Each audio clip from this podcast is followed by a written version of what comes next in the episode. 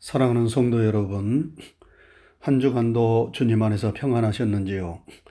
주님의 평강이 때마다 일마다 여러분과 함께 하시기를 주님의 이름으로 축원합니다. 우리는 지금 대강절을 보내고 있습니다. 오늘은 대강절 두 번째 주일입니다. 여러분 대강절은 어떤 절기입니까? 주님의 오심을 기다리는 절기입니다. 주님의 오심을 간절히 기다리고 기다렸는데 주님이 오셨습니다. 그 날이 어떤 날입니까? 우리 주님께서 탄생하신 성탄절입니다. 그래서 대강절이 끝나면 성탄절이 옵니다. 우리는 주님의 탄생을 감사하고 축하하는 성탄절을 기다리고 있습니다. 그리고 부활하셔서 하늘로 승천하신 예수님께서 다시 세상에 오실 재림의 날을 기다리고 있습니다. 대강절은 주님의 오심을 기다리는 절기입니다. 그래서 오늘 설교 제목을 기다리고 기다렸더니 이렇게 정하였습니다. 한번 따라 하시기 바랍니다. 기다리고 기다렸더니. 여러분, 기다리고 기다린다는 것은 무슨 의미가 있습니까? 그것은 먼저 간절히 기다린다는 의미가 있습니다. 간절히 기다리기 때문에 기다리고 또 기다리는 것입니다. 두 번째는 끈질기게 포기하지 않고 기다리는 것을 의미합니다. 그래서 기다리는 것을 만날 때까지 소원하는 바를 이룰 때까지 포기하지 않고 기다리고 기다리는 것입니다.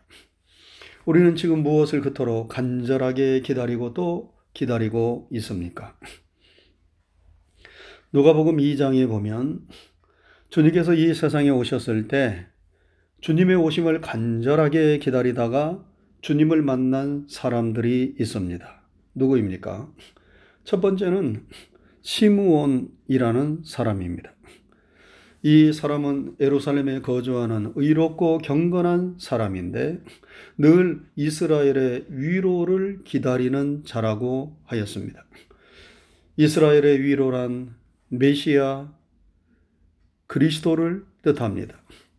또한 성령께서 이 시므온에게 하신 말씀이 내가 메시아 그리스도를 보기 전에는 죽지 아니하리라 하셨습니다. 그래서 이 시므온은 늘 기도하면서 메시아를 만날 날을 기다리고 기다렸는데 어느 날 성전에 갔다가 아기 예수님을 만나게 된 것입니다. 시므온은 아기 예수님을 품에 안고 이제 자신이 평안히 죽을 수 있다고 말하면서 메시아를 보내주신 하나님을 찬양하였습니다. 또한 주님의 오심을 간절하게 기다렸던 한 여인이 있었습니다. 누구입니까? 안나라고 하는 여 선지자입니다. 이 여, 여 선지자는 결혼한 지 7년 만에 남편을 잃고 과부가 되어 84세가 된 여인이었습니다.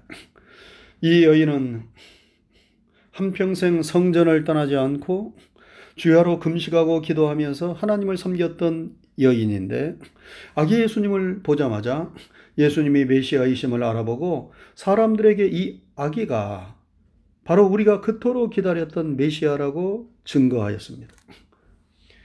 시므온과 안나는 메시아의 오심을 간절히 기다리고 기다렸던 사람들인데 그들이 메시아로 이 세상에 오신 예수님을 만나는 놀라운 은혜와 축복을 받았습니다. 우리는 대강절을 보내면서 시므온과 안나와 같은 심정으로 주님이 오신 성탄절을 기다리고 다시 오실 예수님의 재림을 기다리고 기다리는 성도들이 되어야 하겠습니다. 하나님은 말씀하셨어요. 나를 사랑하는 자들이 나의 사랑을 받으며 나를 간절히 찾는 자가 나를 만날 것이니라. 우리가 주님의 오심을 간절히 사모하고 주님을 만나기를 간절히 사모할 때에 우리는 예기치 않은 날에 주님의 오심을 보고 주님을 만나는 놀라운 은혜가 임할 것을 믿습니다. 기다리고 기다렸더니 여러분 우리가 누구를 기다리고 기다려야 합니까? 주님의 오심을, 주님을 만날 날을 우리는 기다리고 기다려야 합니다. 또한 무엇을 기다리고 기다려야 합니까? 주님이 우리를 구원해 주실 날을 우리는 기다리고 기다려야 합니다. 그런데 이 기다림은 결코 쉬운 일이 아니지요. 인내와 끈질김이 필요합니다. 그래서 기다리고 기다리는 것입니다. 여러분, 기다린다는 것은 힘든 일입니다. 그러나 그 인내의 힘든 과정이 없이는 아름다운 열매를 기대할 수 없습니다. 여러분, 농사 짓는 농부가 벼를 심고 바로 수확합니까? 그렇지 않습니다. 무더위를 이겨내고 잡초를 뽑아주고 병충해를 이겨내면서 가을까지 잘 참고 기다려야 합니다. 그렇게 기다리다 때가 되면 어느 한순간 벼는 무르익고 드디어 추수를 하게 되는 것입니다. 중요한 것은 우리가 기다리는 가운데 낭망하거나 포기하지 않는 것입니다. 실족하고 시험에 들지 않는 것입니다. 지금까지 잘 참고 인내하며 기다렸는데 마지막에 기다림에 지쳤다고 낙심하고 포기하고 만다면 아무런 열매를 얻을 수 없는 것입니다. 어느 날 벤자민 프랭클린에게 사람들이 질문을 했어요. 당신은 수많은 장애에도 불구하고 어떻게 포기하지 않고 한 가지 일에만 전념할 수 있었습니까? 그러자 그가 말했습니다. 여러분, 여러분은 일하는 석공을 자세히 관찰해 보신 적이 있으십니까? 석공은 아마 똑같은 자리를 100번 정도 두드릴 것입니다. 갈라질 징조가 보이지 않더라도 말입니다.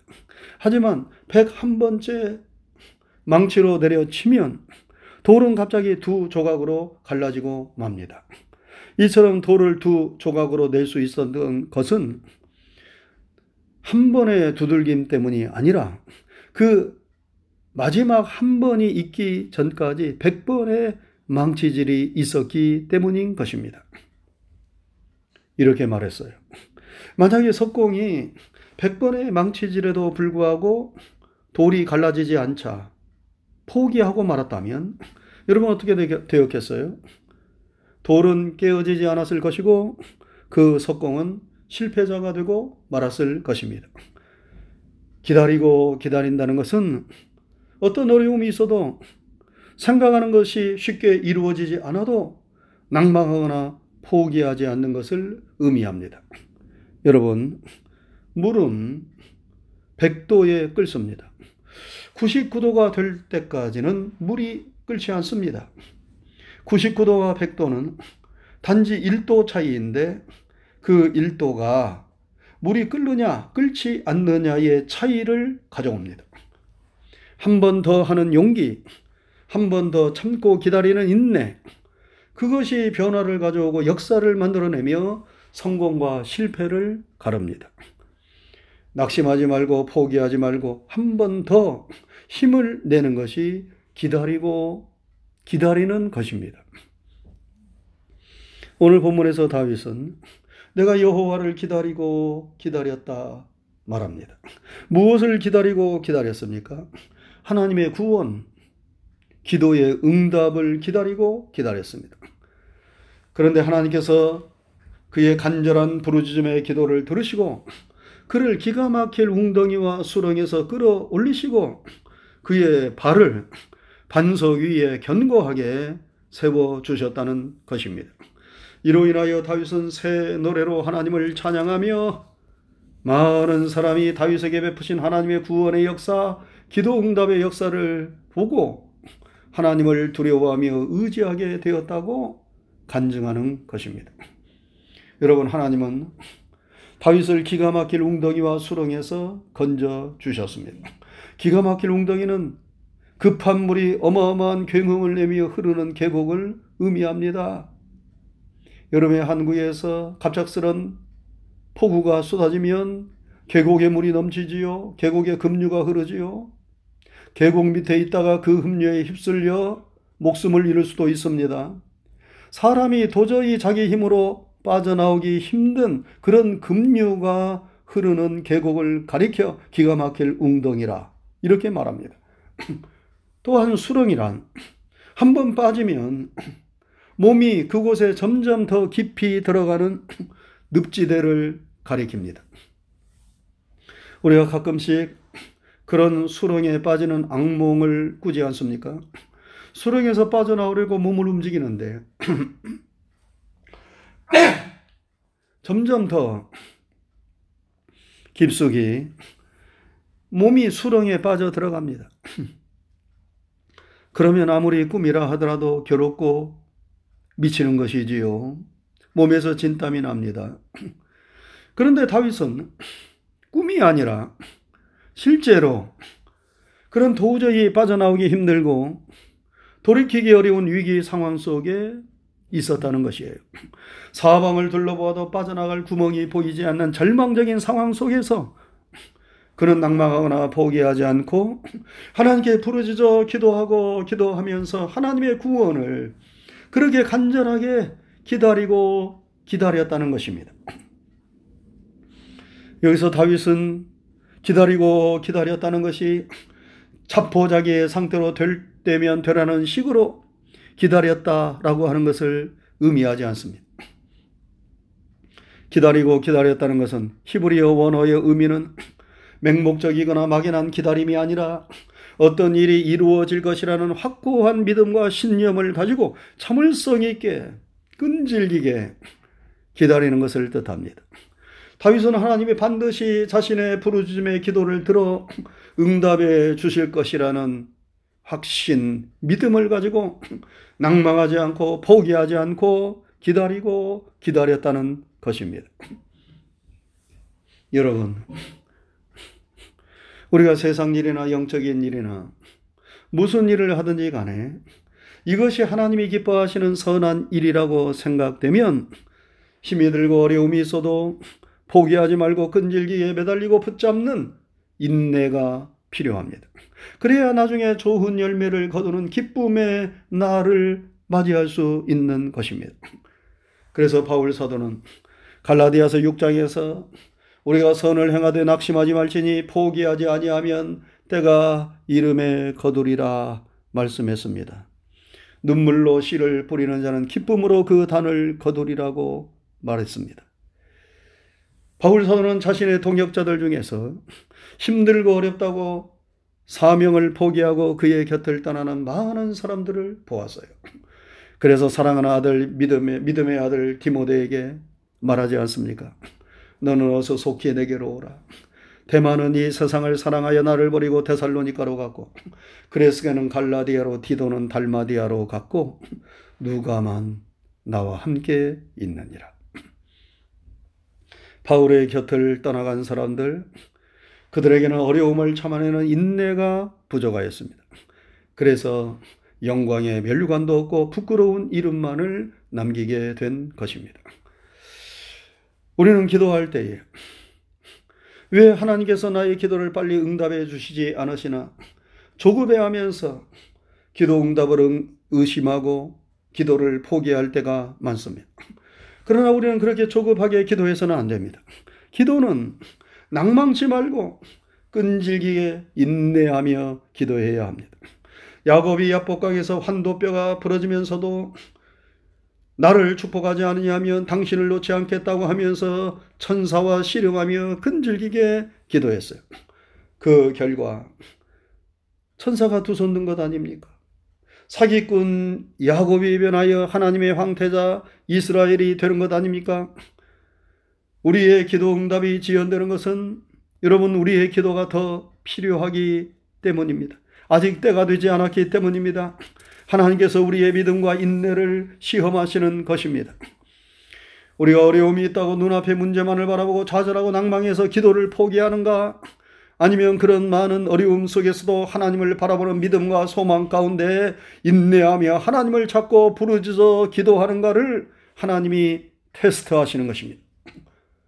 바로 눈앞에 목적지가 있는데 더 이상 갈 수 없다고 포기하고 만다면 이 얼마나 어리석고 억울한 일이겠습니까? 여러분, 요한계시록에 보면 하나님의 보좌 앞에 금향로가 있어요. 그 금향로가 무엇입니까? 성도들의 기도의 향이 올라가 담겨지는 곳입니다. 우리가 전심으로 기도하고 간구하면 우리의 기도는 결코 땅에 헛되이 떨어지지 않습니다. 아름다운 향기로 하나님의 보좌에 상달되고 보좌 앞에 있는 금향로에 담겨지는 것입니다. 그리고 때가 되면 그 금향로가 기울어지면서 우리의 기도가 응답되는 것입니다. 그때까지 기도를 포기하지 말고 계속해야 하는 것입니다. 여러분, 화산이 언제 폭발합니까? 에너지가 땅 속에 모이고 모여서 더 이상 견딜 수 없을 때 그 에너지가 땅을 뚫고 나오는 것이 화산 폭발인 것입니다. 우리 기도 응답도 마찬가지입니다. 우리가 기도하는 것들이 하늘의 영적인 에너지로 쌓이고 쌓이는 것입니다. 그리고 그 영적인 기도의 에너지가 쌓여서 때가 되면 폭발해서 모든 사람들이 다 깜짝 놀랄 만한 일이 하나님의 크고 놀라운 일이 벌어지게 되는 것입니다.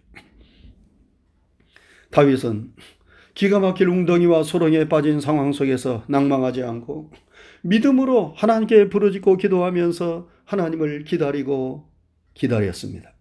하나님께서 반드시 기도를 응답해 주시고 그 어려운 상황에서 건져 주실 것을 믿고 소망하면서 기다리고 기다린 것입니다. 그런데 그 기도 응답을 받은 것 아닙니까? 다윗은 사울왕의 미움을 받아 10여 년 가까이 생명의 위협을 받으며 이곳저곳으로 떠돌아 다녀야만 했지만 결국은 자기를 죽이려 하였던 사울왕이 오히려 먼저 죽고 다윗은 하나님께 가장 사랑을 받는 이스라엘의 왕이 되었고 육신을 입고 이 세상에 오신 예수님의 조상이 되었어요. 하나님은 그를 기가 막힐 웅덩이와 수렁에서 건져주셨고 그의 발을 반석 위에 두셨습니다. 이 놀라운 하나님의 은혜와 구원의 역사를 다윗은 잊지 않고 기억하면서 새 노래로 하나님을 찬양했습니다. 여기서 새 노래를 불렀다는 것은 날마다 새로운 노래를 만들어서 불렀다는 것이 아니라 늘 하나님이 주시는 그 새로운 마음으로 하나님의 놀라운 은혜와 축복을 감사하고 감격하면서 하나님을 찬양하였다는 의미입니다. 그러자 많은 사람들이 하나님께서 다윗에게 행하신 일을 바라보면서 하나님을 두려워하고 더욱더 하나님을 의지하게 되었다는 것입니다. 그리고 다윗은 이러한 경험을 바탕으로 그의 삶 속에서 어려움을 만날 때마다 더욱더 기도하면서 더욱더 하나님을 기다리고 기다리면서 하나님의 구원과 하나님의 능력을 하나님의 은총과 하나님의 축복을 기다리는 믿음의 사람이 되었던 것입니다. 사랑하는 성도 여러분, 여러분에게 지금 어떠한 삶의 어려움이 있습니까?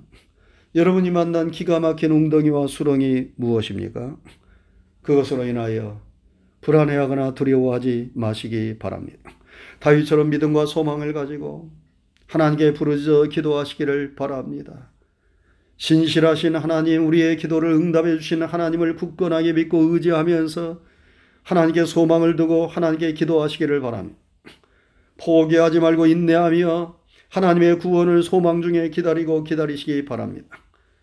믿음으로 소망으로 하나님의 구원을 기다리는 자에게 하나님은 반드시 구원의 역사를 펼치시고 크고 놀라운 일을 행하실 것을 믿습니다. 성탄절을 앞두고 주님의 오심을 기다리는 대강절을 보내면서 이러한 기다림의 은혜, 기다림 끝에 다가오는 하나님의 구원의 은혜가 우리 모두에게 임하기를 주님의 이름으로 축원합니다. 기도하겠어요. 은혜로우신 하나님 아버지 감사합니다.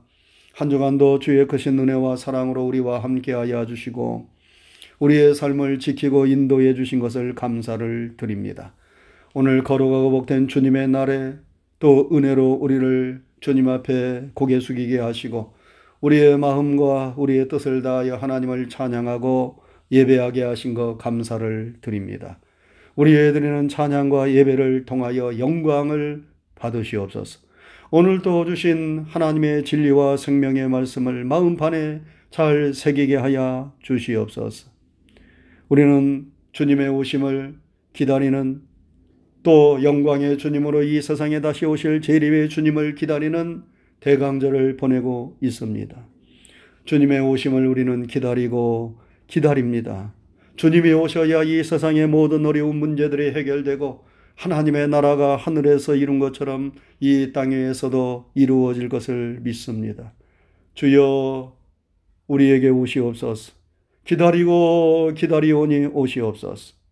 사랑하는 성도들이 주님의 오심을 믿고 소망 가운데 기다릴 뿐만 아니라 삶의 어려움과 현실의 고통이 있다 하더라도 좌절하거나 낭망하지 않게 하여 주시고 하나님이 오시면 우리 주님이 오시면 그 모든 삶의 고통과 어려움 속에서 건진받고 구원받을 수 있음을 믿음으로 주님께 기도하고 기도하면서 기다리고 기다릴 수 있는 은혜를 더하여 주시옵소서. 기다리는 인내를 허락하여 주시옵소서. 소망 중에 기다리는 믿음을 허락하여 주시옵소서. 낭망하지 않고 끈질기게 기도하는 은혜와 능력을 우리 모두에게 허락하여 주시옵소서. 그리하여 기다림 끝에 베풀어 주시는 하나님의 은총과 그 구원과 축복의 날을 우리가 목도하고 경험할 수 있도록 인도하여 주시옵소서. 하나님 감사를 드립니다. 언제나 주님과 함께 성령님과 함께 믿음과 소망 가운데 살아가는 하나님의 종들이 되게 해 주옵시고 이 한 주간도 다시 주님과 함께 승리할 수 있도록 도와 주시옵소서. 예수님 귀하신 이름 받들어 감사하고 기도드리옵나이다. 아멘.